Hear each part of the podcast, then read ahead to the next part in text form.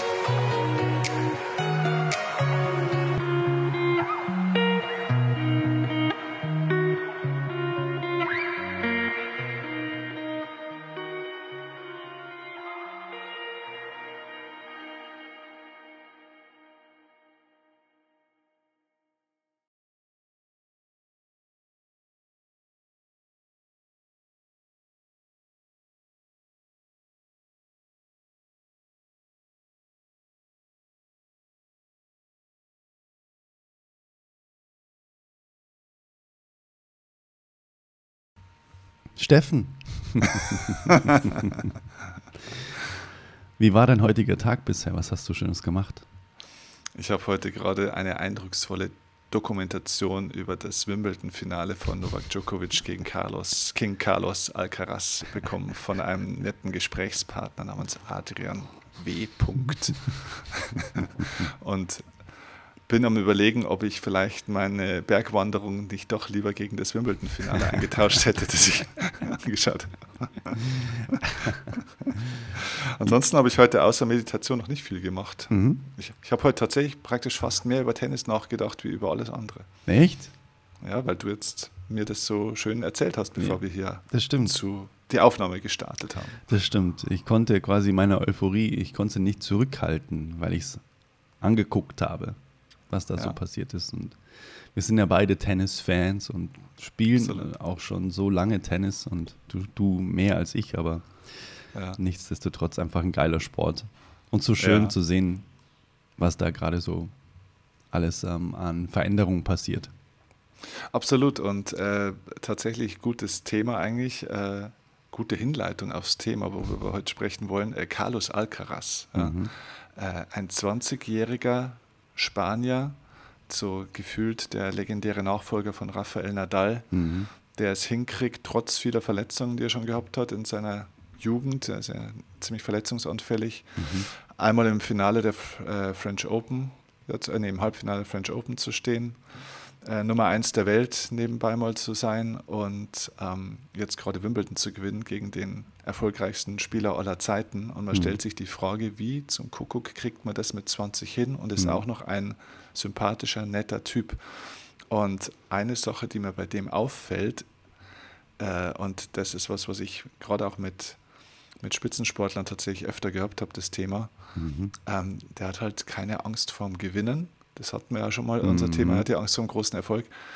Der hat aber auch, glaube ich, ähm, der hat keine Angst vorm Verlieren, also vorm, mhm. vorm Wiederhergeben. Ne? Also mhm. du musst dir ja die Frage stellen, wenn ich mit 20 die Nummer eins der Welt bin, also ich bin der Beste in dem, was ich tue, in der ganzen Welt. Also man kann nicht mehr besser werden. Ich bin mit 20 eigentlich am Endpunkt, sozusagen theoretisch. Ne? Mhm.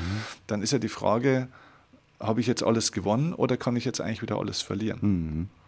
Mhm. Und das Frage. ist ein Gedanke, den, den viele natürlich, glaube ich, oder das ist eine Frage, die viele irgendwo für sich vielleicht in irgendeiner Art und Weise haben. Also diese Angst vor dem, dass ich das, was ich habe, auch vielleicht wieder irgendwann hergeben muss und vielleicht nicht nur vielleicht, sondern mhm. tatsächlich mhm. muss ich natürlich. Mhm. Mhm. Also Verlustängste, mhm. unser heutiges Thema. Kennst du Verlustängste Ach, aus deinem Leben? Maximal, maximal, absolut. Mhm. Und zwar hat mein Leben damit angefangen. Mein Leben hat mit Verlust angefangen, weil ich hatte einen eineigen Zwilling und der ist dann bei der Geburt verstorben sozusagen. Ne? Also das heißt, ich bin neun Monate lang, so eng es nur irgendwie geht, einfach mit einem Menschen aufgewachsen, der dann plötzlich nicht mehr da war und wo ich nicht greifen konnte, wo denn der hin ist. Ne? Also das heißt, ja, wenn man es mal ganz hart ausdrückt, hat mein Leben mit einem Verlust angefangen. mhm. ähm, und ich habe das Gefühl, dass das ganz, ganz viel mit mir gemacht hat. Auch wenn ich mit spirituellen Menschen darüber gesprochen habe, auch mit einem Freund aus Indien, der gesagt hat, daran kannst du dich nicht erinnern. Das sind Geschichten, die man dir erzählt hat. Dass das jetzt quasi dazu führt, dass du Verlustängste hast. Mhm. Und das glaube ich nicht, wenn mhm. ich ehrlich bin. Glaube ich auch nicht. Mhm. Also ich glaube, dass das so tief greifende Erfahrungen sind für einen jungen Menschen, der gerade auf die Welt kommt.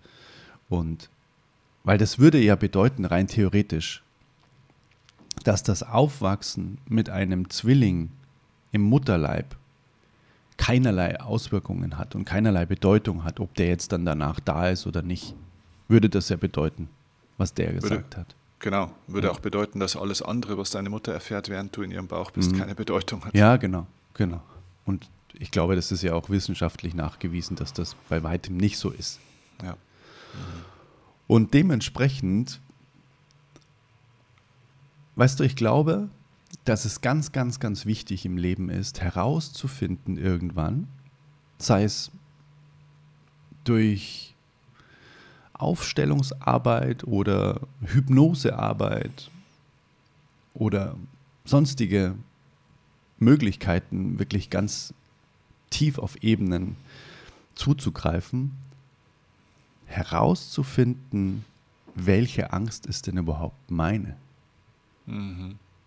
Oder welche Angst habe ich von anderen Menschen übernommen? Weil das passiert super, super krass oft. Und das habe ich zum Beispiel auch gemerkt, dass ich Ängste meiner Mutter, weil die hat ein Kind verloren, ne, mhm. auch ganz stark übernommen habe. Mhm. Wenn du dahin fährst, rufst du an, ne? Wenn du da und da bist, dann gibst du kurz Bescheid. Also jetzt, das ist jetzt nichts Außergewöhnliches für eine Mutter, ne? aber das war bei meiner Mutter schon eher eben die Sorge, ich möchte jetzt nicht diesen Sohn auch noch verlieren. Und das habe ich immer unterschwellig jetzt im Nachhinein gespürt, auch wenn ich mir dabei nichts gedacht habe. Aber Verlustängste kenne ich so krass, dass ich das auch in Beziehungen so heftig einfach naja, mit reingebracht habe als Paket. Also mhm. schon dieses, ich möchte nicht nochmal jemanden in meinem Leben verlieren, ohne es klar gedeutet haben zu können oder begriffen haben zu können, so, ne? sondern mhm. ich habe immer so eine Angst gespürt, okay, ich bin, ich bin lost, wenn der andere geht. Und da habe ich für mich gemerkt, war es so wichtig, da mal hinzuschauen, dass ich alleine ausreiche. Mhm. Weil man kann ja nur etwas verlieren, was man glaubt zu haben. Mhm. Na, also ich habe eine Partnerschaft, ich habe einen anderen Menschen in meinem Leben äh, und ich habe Angst, den zu verlieren. Ja, ich kann nur etwas verlieren, wovon ich glaube, ich besitze das oder es gehört mir in irgendeiner Form. Das ist und, natürlich und, jetzt mal die rein spirituelle Form. Natürlich sind wir Menschenwesen, die auch noch emotionale Reaktionen haben, wenn, wenn jemand geht oder wie auch immer. Ne? Aber mhm. nur mal so rein von der, von dem, vom Spirit her, von der feinstofflichen Ebene, ist es ja eine Anhaftung dann am Ende. Äh, Angst. Und um das Ganze abzuschließen, ganz kurz diese die Einleitung meinerseits. ähm, Angst bedeutet ja rein theoretisch nichts anderes, als sich eine Zukunft vorzustellen, die man nicht haben möchte. Mhm. Also Angst ist ja ganz oft unbegründet. Ein Szenario, das man sich vorstellt, wie es sein könnte, und das macht uns dann plötzlich Angst. Also von dem her ja, ich kenne Verlustängste so, so gut und es war die größte Challenge und der größte, eines, eines der größten Wachs, Wachs, Wachstumsbooster, würde ich mal sagen, in meinem ganzen Leben, das anzuschauen und auch, die, auch schon, schon schmerzhafteste Angelegenheit, die mal anzuschauen. Mhm. Definitiv. Ja, aber du gerade, ich überlege gerade diesen Satz, ne, weil du gesagt hast, ähm, mm, dass es auch durch diese Vorstellung kommt, ähm, also Angst kommt durch das, wenn ich die Vorstellung habe, dass ich ja auch etwas habe. Ne? Ähm, ich glaube, es geht auch noch dann weiter, dass man sagt, nicht nur, dass ich es habe, sondern äh, dass ich es brauche. Mhm.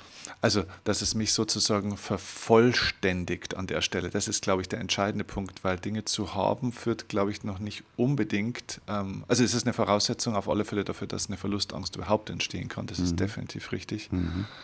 Ähm, und das ist schon wahr, ne? das ist die spirituelle Sicht drauf. Es gibt eigentlich kein, kein Haben und kein Besitzen. Äh, ja, äh, jetzt sind wir aber natürlich nicht nur spirituelle Wesen, sondern wir haben natürlich auch ein Ego und äh, äh, wo die Emotionen auch eine Rolle spielen und so. Und am Ende des Tages ähm, weiß ich auch, ich habe mein Auto, aber ich bin nicht mein Auto. Ne? Das ist diese spirituelle Sicht. Ne? Ich mhm. bin nicht zu sehr identifiziert mit dem, was ich habe.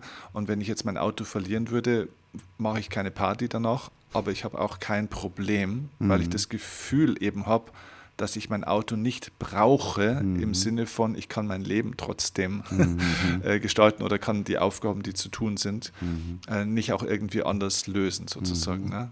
Also ich habe diese Abhängigkeit an der Stelle nicht. Ich mhm. glaube, Verlustängste haben ganz viel mit dem Gefühl von totaler Abhängigkeit und Fremdbestimmung zu tun. Mhm. Also für mich, weil ich, ich kenne das genauso, auch Verlustängste waren, waren ein, ein langer Begleiter in meinem Leben. Mhm. Und wahrscheinlich den Punkt, den du sagst, ne, sowas ist eigentlich meine Angst. Ja, ich würde auch sagen, 80 Prozent meiner Ängste waren wahrscheinlich auch von meiner Mutter mhm. mit äh, drei Fehlgeburten und so weiter. Ne. Die mhm. Frau hat natürlich auch äh, heftigste Dinge erlebt. Da kenne ich auch die Sätze, pass auf, wenn du da jetzt auf den Baum hochgehst mhm. und äh, so weiter und so fort. Also die Leute warnen ja nicht vor deiner Angst oder deinem Problem, sondern vor ihrer Angst. die, Ganz genau. Die, die Mutter, die ihr Kind an der Hand nimmt und mit ihm die Treppe runtergeht, nimmt in Wahrheit ihre eigene Angst an die Hand. Mhm. Und das heißt nicht, dass man das nicht darf oder dass das schlecht ist. Ich sage mhm. nur, dass man auch immer schauen muss, was mache ich hier gerade und was passiert hier eigentlich gerade. Ja? Und wie übertrage ich auch Ängste. Mhm. Aber ich glaube, so der, der Weg auch, sage ich mal, mit seinen Ängsten zu arbeiten, das ist ja auch die Frage, ne? weil ich glaube, die meisten, die das jetzt hier hören, kennen in irgendeiner Art und Weise wahrscheinlich auch Verlustängste.